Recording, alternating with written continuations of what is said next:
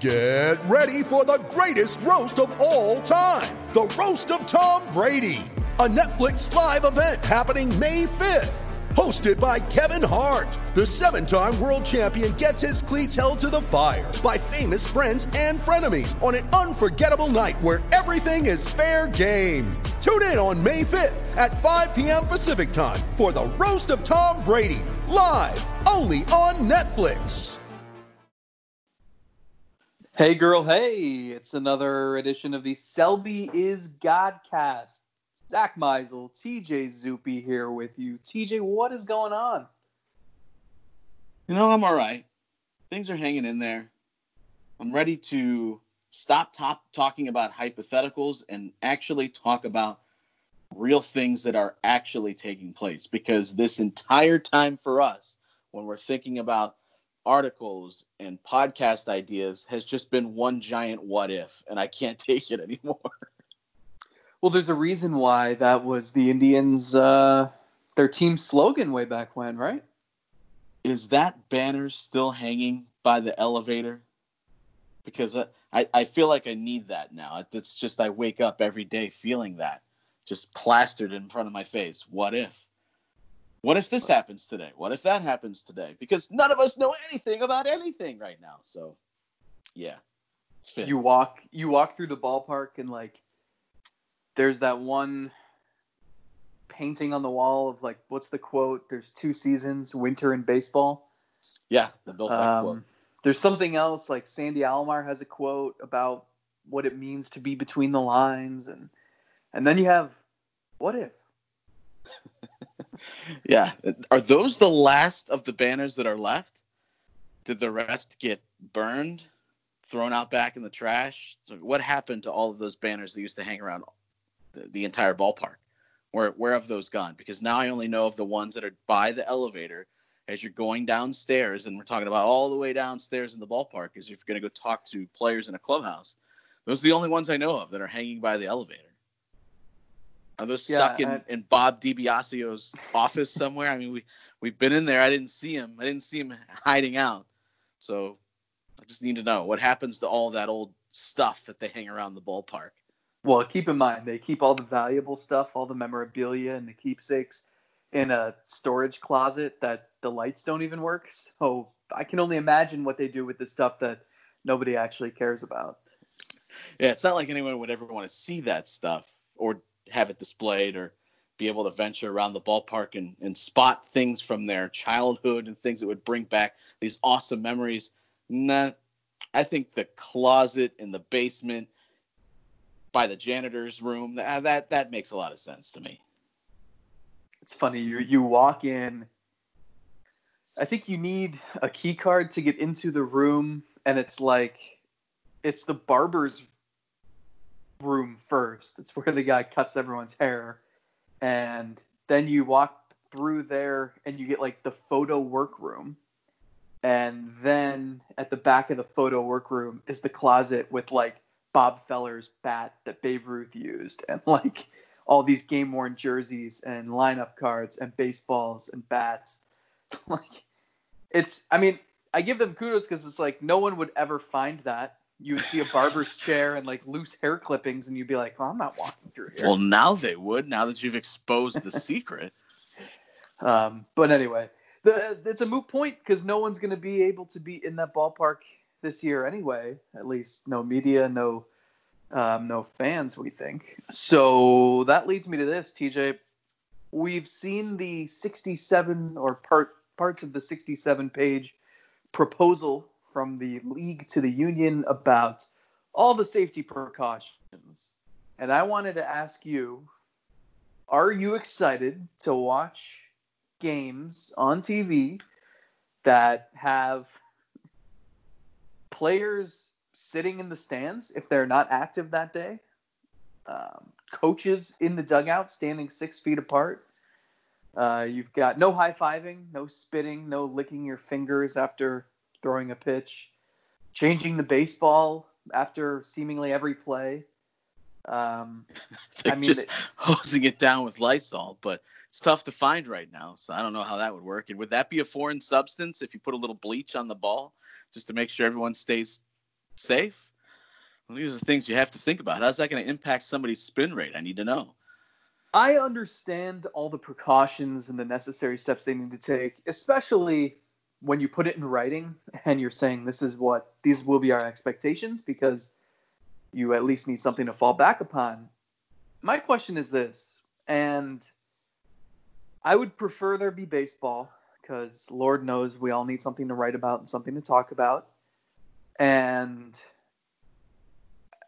I want what's best for the sport. And what's best for the sport is you would think it's to get in front of as many eyeballs as possible, as we've talked about. And you have this captive audience that, now that The Last Dance is over, is waiting for anything else, because what the hell are people going to be watching on Sunday nights now? So my only question is, if you tune in for a game and it's going to seem so unprecedented and there will be this mystique for a little bit, I just wonder, in an empty ballpark with all these bizarre rules, and you're not getting the best product because these guys haven't really been training like they normally would.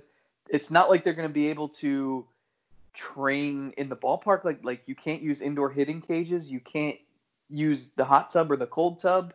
You can't shower. You can't eat meals with your teammate. I mean, it's just, there are going to be a lot of, it's basically going to be like, you're going to work, pack your lunch, you're going to work, you play your game, you go home, and you do everything else you need to do there. Is this going to look like real baseball? And is the novelty going to wear off rather quickly and make it so that, I don't know, by the time football starts in September, no one will really be paying attention to baseball anyway? Like, is it – I just wonder if this is all worth the squeeze. Well, initially it will be, because it'll be the first – well, not the first thing, because there are other sports and other countries now playing.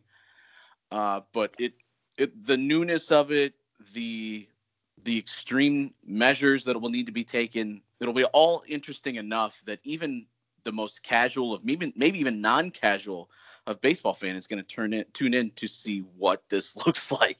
The fact that it's not a full-length season will help in that regard, because it will get old. People will want to go back to some sort of normal, especially if this is drastically impacting what the game looks like on a daily basis.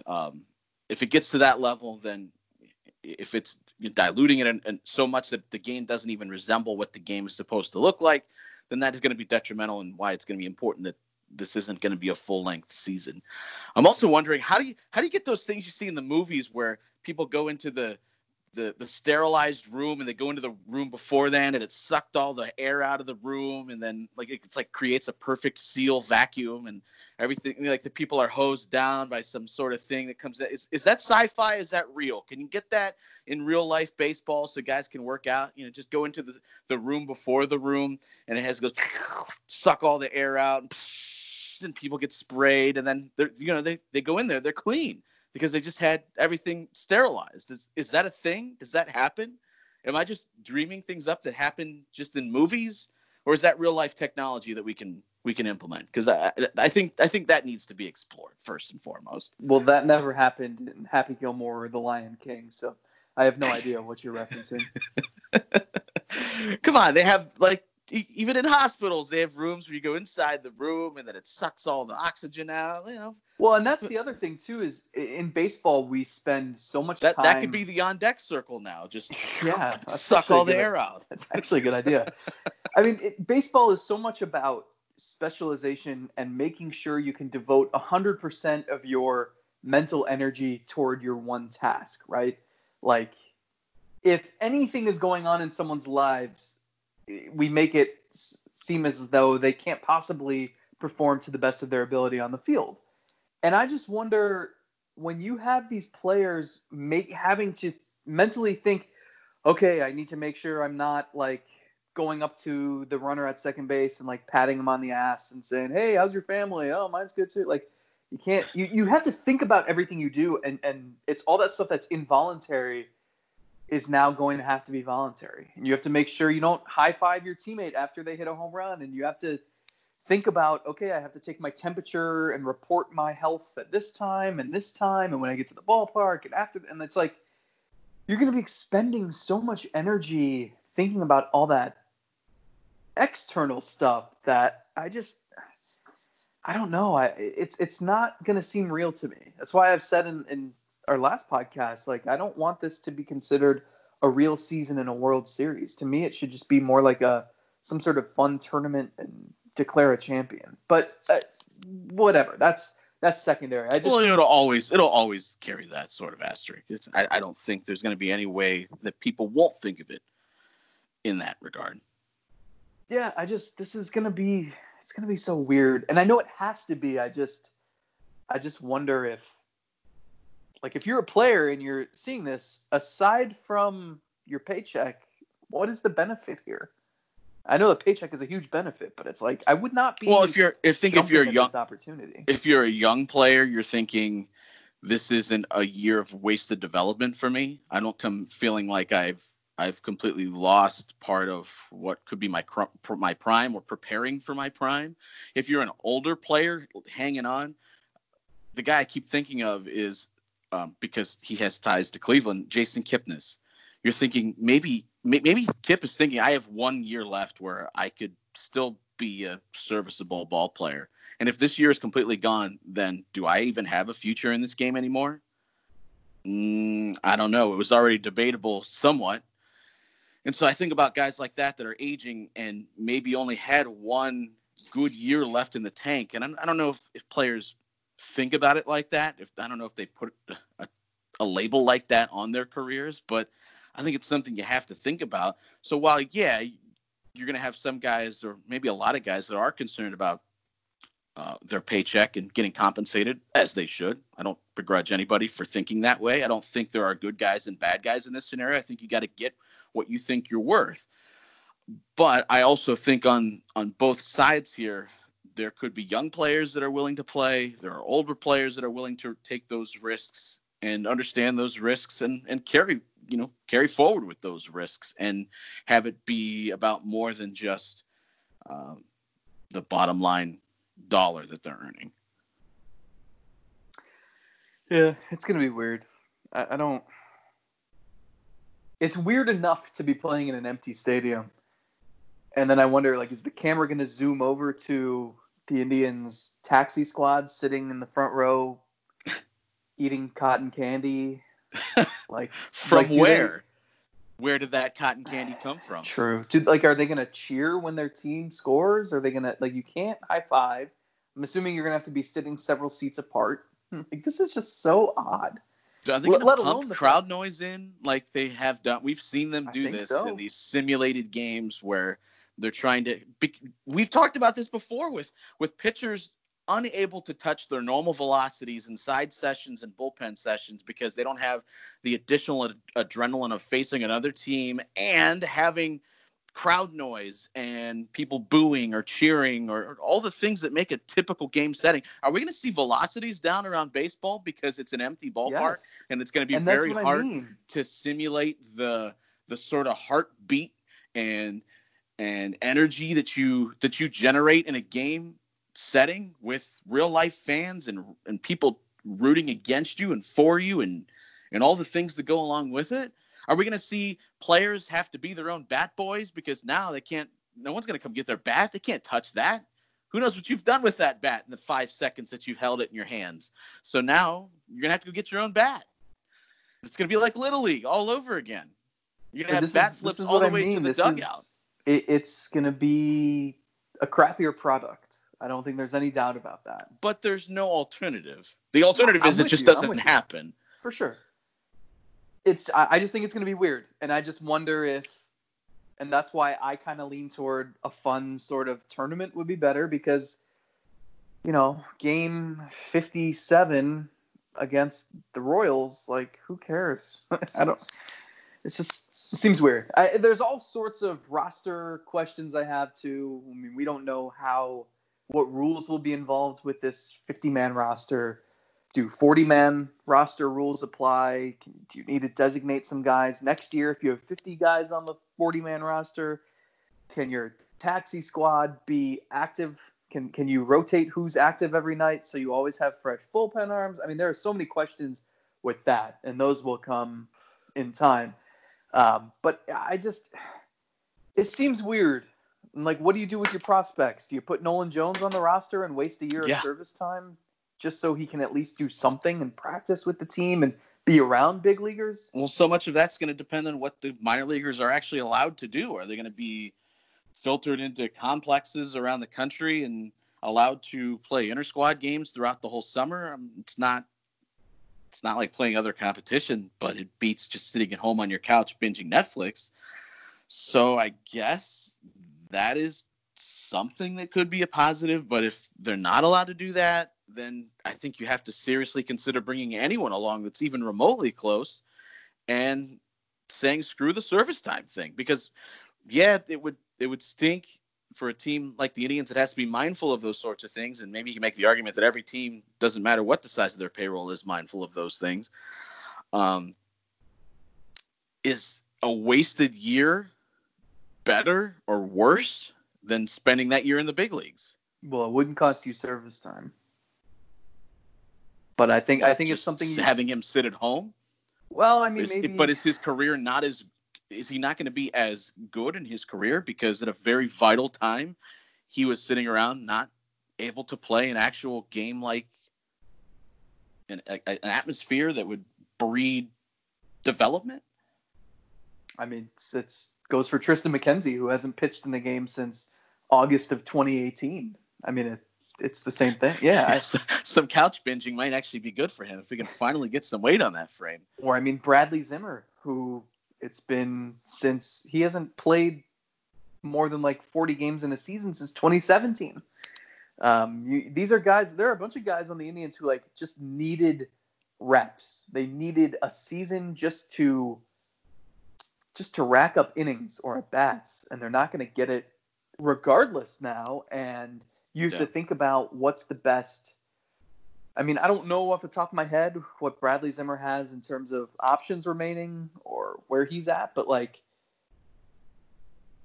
you know, to burn a year of service time on him and then to put yourself in a position where he's got to be on the major league roster in 2021, like it's really tough. And then I think of a guy like Anthony Gose, who I think they were going to send down to the minors and let him just build up reps until it looked like he was ready and they could rely on him in the majors. And now you don't have that. And so do you just give him a year off and have him come back next year? Well, that doesn't benefit you because he didn't gain reps. Do you put him on the big league roster? Just also, he's an advanced age. You know, this guy only has so many years to play this game. And he's out of minor league options. So when you pull the trigger and you put him on the major league roster, he's there for good. Or you have to pass him through waivers. So there are a bunch of guys who there will be a lot of conversation. There already has been conversation with the Indians executives on what to do. But this is – it's – and I'm not just saying throw in the towel, don't play baseball this year, this is all stupid. It's just there's a lot of – to throw all this out there in mid-May – and hope for a June 10th start to spring training. Like, there are so many things that teams have to consider and players have to consider in such a short period of time. And I'm just really curious if they've thought every single thing through and what this is going to look like. Yeah, I mean, it's true. The other side of this is there are equal amount of undesirable questions and answers if you don't play, I think, too. For sure. I don't think there's a way you say, well, if you just go this route, then at least there are less bad, or there are no bad things to consider. No, I think no matter what you do, there's going to be upside and downside, and you're trying to weigh all of this. I don't envy having to make some of those decisions, and even for the players, like I said, there are guys that come at this from different points of view. So to try to get everybody on the same page, like, imagine you're part of the players union and you've got to get all of those players on the same page, but they don't all think the same way. They're not all weighing the same things as being, you know, the most important thing. Maybe for some it is the percentage of payment that they're getting and feeling like the risk is worth it for them. But like I said, there are guys that maybe value the year of development. If they're younger players, they don't care so much about the paycheck because maybe they've earned their money, but they want to just stick around in the game And this might be their last chance to do that. And a complete year off will completely wipe them off the board. They'll never be able to play the game again. So to get all of those guys who come in with different viewpoints and different things that they consider to be important, to get them all on the same page. And then you've got to go then make concessions and agreements with the owners, the other side too. So to try to get all of that worked out in such, like you said, short period of time is absolutely crazy. But there's no other side of this that's like, oh, well, that makes it easy. You got to go this direction. No, there's going to be parts of this that are going to suck no matter what you do. As far as Bradley Zimmer, I don't think he really cared, but there might be a small portion of the fan base that does. He comes in this year. He's got a couple of options left, so it's not really that big of a deal as far as that goes. But he's got 2 years and 36 days of service time already built up.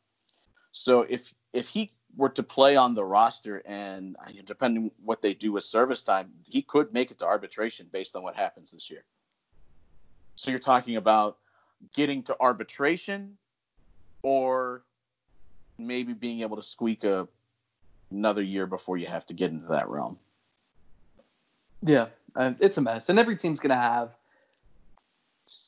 tricky situations that they're going to have to sort out. I talked to some people in the Indians front office last week, and they said their typical daily regimen is wake up, see their kids while eating breakfast, tell them they're going to work, go barricade themselves in their office, and sit there on Zoom calls and conference calls until basically the sun sets. And it's literally nonstop. They schedule a call for every half hour of the day. I think Mike Chernoff the other day, when we wrapped up, he had 7 minutes before his next call. And it was the first time all week he was able to find time to eat lunch without having to do so on a Zoom call, on the screen. So it's crazy. This is all stuff they're having to figure out. And the real thing is we don't even know if this is going to happen for sure. I think we both lean toward or hope that it will, but who knows? It's such a mess. It's crazy. It's funny to me that it seems like baseball can be so archaic sometimes in the fact that it's 2020 and there's still different rules for each league, or there were going into the season. Or there might not be anymore. And we've been debating this for decades. And then when you have a pandemic hit, it's throw everything out the window and we can create all these new rules and 67 pages worth of safety precautions in a span of a couple weeks. And it's well, then why are some of the other parts of the game so archaic? And why does it take so long to develop things? But here we are, and now things look a little different, or a lot different.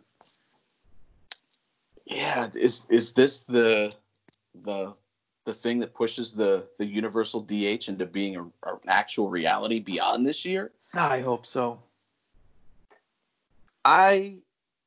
I understand those that have grown. I understand that I'm biased because I grew up as a fan of a team in the American League. It's all I've really known.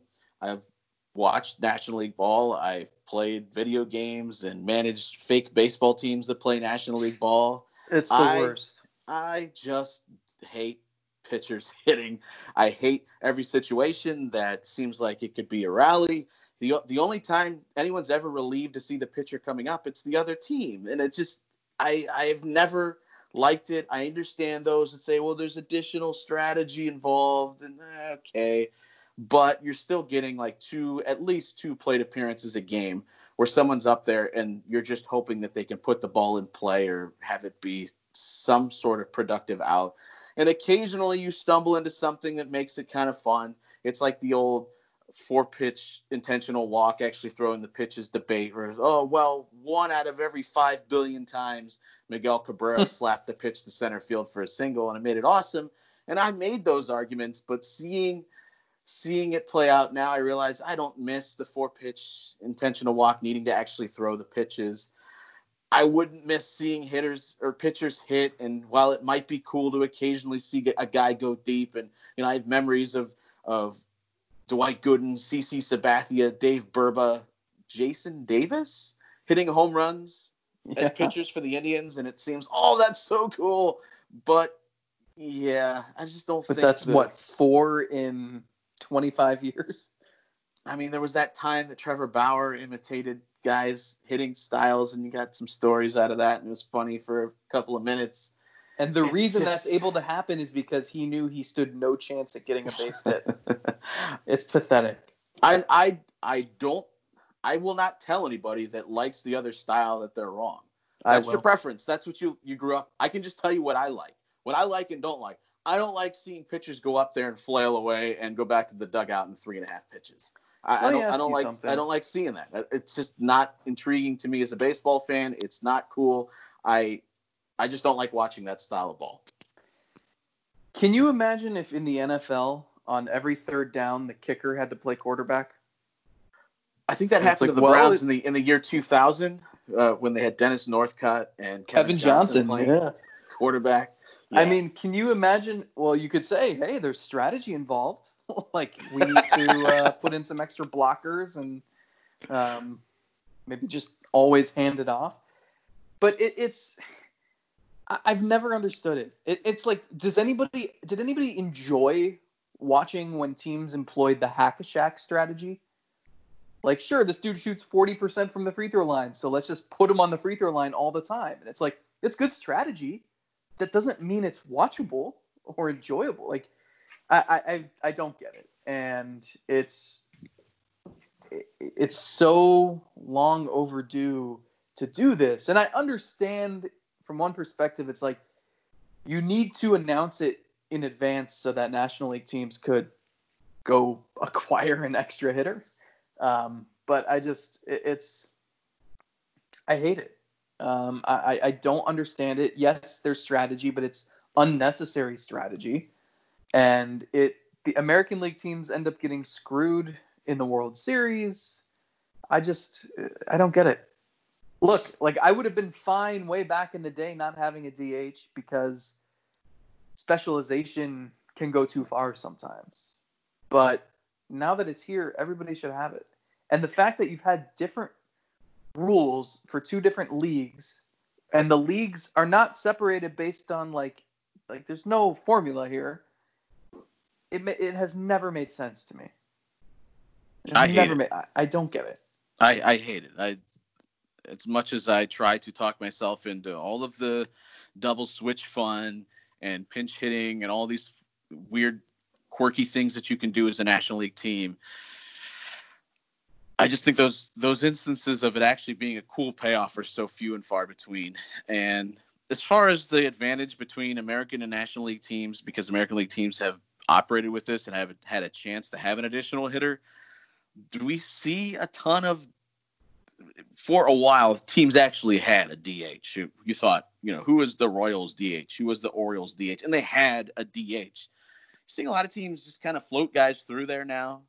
Unless you have just a really dominant masher, you're paying somebody a lot of money. You're probably not having a designated DH. You see a lot of teams that don't necessarily have that, so it's not like I don't think if you implemented it now, like National League teams would be at such a disadvantage because they couldn't go out and get their David Ortiz. Well, how many of those sorts of guys exist now? I don't think it would be that big of an issue to just find somebody on in your organization, depending on how they handle this, who can go operate and get on base and hit a little bit for you. I don't think that's an argument for not doing it. No, but it gives you the potential to go at a position player because you have one more daily spot in the lineup. Let me give you some numbers. Here are what pitchers batted in 2019. Any guesses? Do you want to guess the batting average? What their batting average was 170. 128. Ugh. 160 on base percentage, a 162 slugging percentage. That's a 322 OPS. Even Michael Martinez was better than that. It's a negative 18 WRC plus, and pitchers struck out 43.5% of the time. What is the point of that? You think throwing 4 balls for an intentional walk is a waste of time? 44% of all plate appearances with the pitcher at the plate ended in a strikeout. That is a waste of time. It's pretty much an automatic out almost. almost every time the guy comes in the plate. It's not appetizing to me. I just, no matter how many times someone wants to try to talk me into it, I get it. If you grew up with it, I get why you'd love it. I'd get why you defend it. I don't think you're stupid for feeling that way. That's fine. I grew up listening to R. Kelly and Michael Jackson. Sometimes you have to change things. It's not for me. Good Lord. I have no segue to get away from that. I had nothing. Do you have a random Indian of the day, maybe? God, yeah, I do. I have one of those. Oof. So every week I worry that we've done this one before. I don't know that we have, but if we have, then sit back and enjoy it a second time. This man pitched for the Cleveland Indians in 2009. Duh. He appeared in 8 games. He had a 3.75 ERA. Tomoka. No. Stop. 5 earned runs in 12 innings. Did walk 10 guys and only struck out 4. That's not the kind of ratio you're seeking for that 6.01 FIP. But that 2009 season was part of 8 years that he spent in the major leagues. So he actually made 259 career appearances. But again, in 2009 with the Indians, just 8 of them. Did finish 3 of the games that he appeared in. Any early guesses? Where in his career did the tenure in Cleveland fall? He was 30 years old, and he spent part of 1 more season in the major leagues, a brief appearance in the major leagues, but that didn't happen again until 2012. Oh, geez, that season is such a forgettable one. He is 41 now. Yeah, I mean, I could have done that math. Well, I was trying to save you the brain power so you can actually spend it on important things. He was drafted by the Blue Jays in the 12th round of the 2000 draft. And let's see, he is from Florida, went to Miami Palmetto High School in Pinecrest, Florida. Oh, you know who else is from Pinecrest? Fan of the show, Hayden Grove.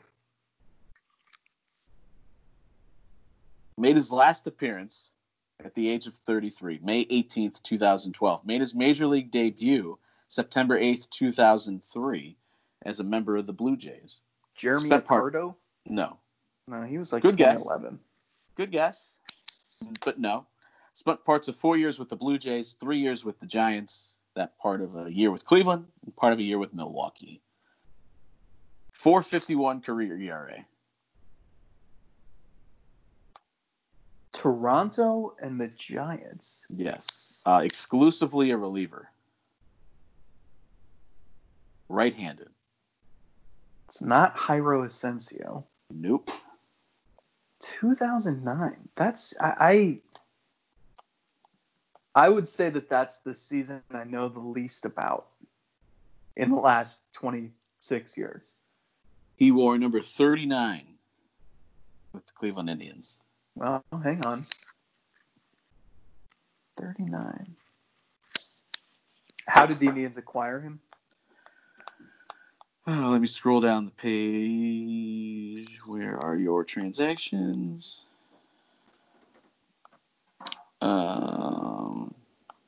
There you are. So he was signed as a free agent February 3rd, 2009. He was part of 1 trade in his career. He was traded by the Blue Jays with Shea Hillenbrand to the Giants for, get this, Jeremy Accardo. Whoa.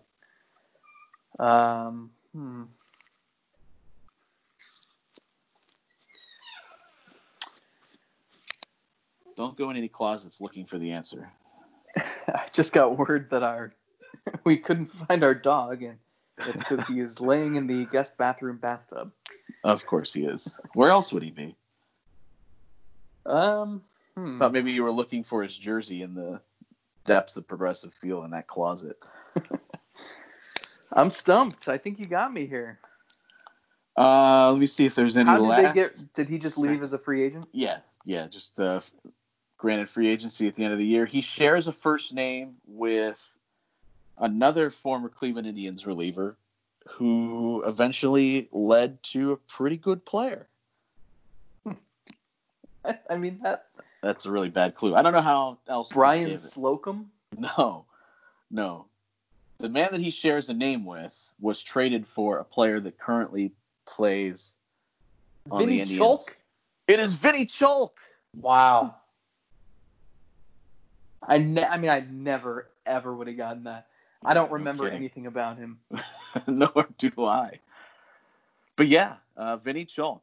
The third best Vinny that they had between 2009 and 2012. So Vinny Rotino was with a Y, wasn't it? I think. Vinny Rotino was with a Y. And this is IE. Slightly different, but yeah, there's your random inning of the day. Vinnie Chulk. He's could now 41 years old. Surprise me anymore by the fact that he spent parts of 8 years in the major leagues. But congrats to Vinnie Chulk. If rosters expand any further, he might need to call up a team.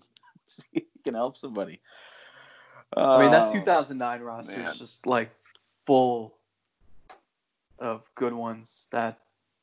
Yeah, there was a few. There was a few that I almost picked. But we'll save those for another day.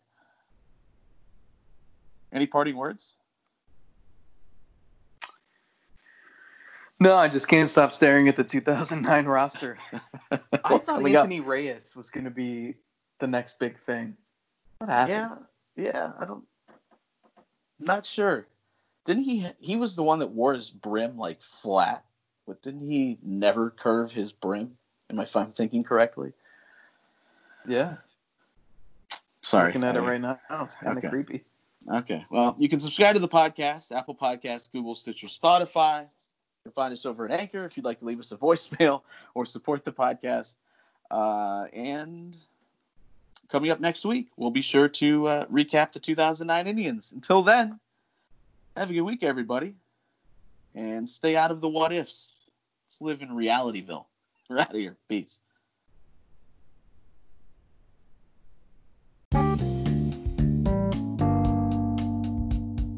The Selby is Godcast, featuring Zach Meisel and TJ Zuppe, is presented by our supporters at Anchor. To help support the podcast, visit anchor.fm/SelbyisGodcast. You can subscribe to the show on Apple Podcasts, Spotify, or wherever you listen to podcasts. And if you like what you hear, we sure hope you do, be sure to leave us a 5-star review. And if you have suggestions, drop us a DM on Twitter @SelbyisGodcast. Thanks for listening. You ready? Showtime. On May 3rd, summer starts with The Fall Guy. What are you doing later? Let's drink a spicy margarita. Make some bad decisions. Yes! Audiences are falling in love with the most entertaining film of the year. Fall Guy. Fall Guy. Fall Guy. That's what the poster said. See Ryan Gosling and Emily Blunt in the movie critics say exists to make you happy. Trying to make it out? Nope. Because I don't either. It's not what I'm into right now. What are you into? Talking. Yeah. The Fall Guy. Only in theaters May 3rd. Rated PG-13.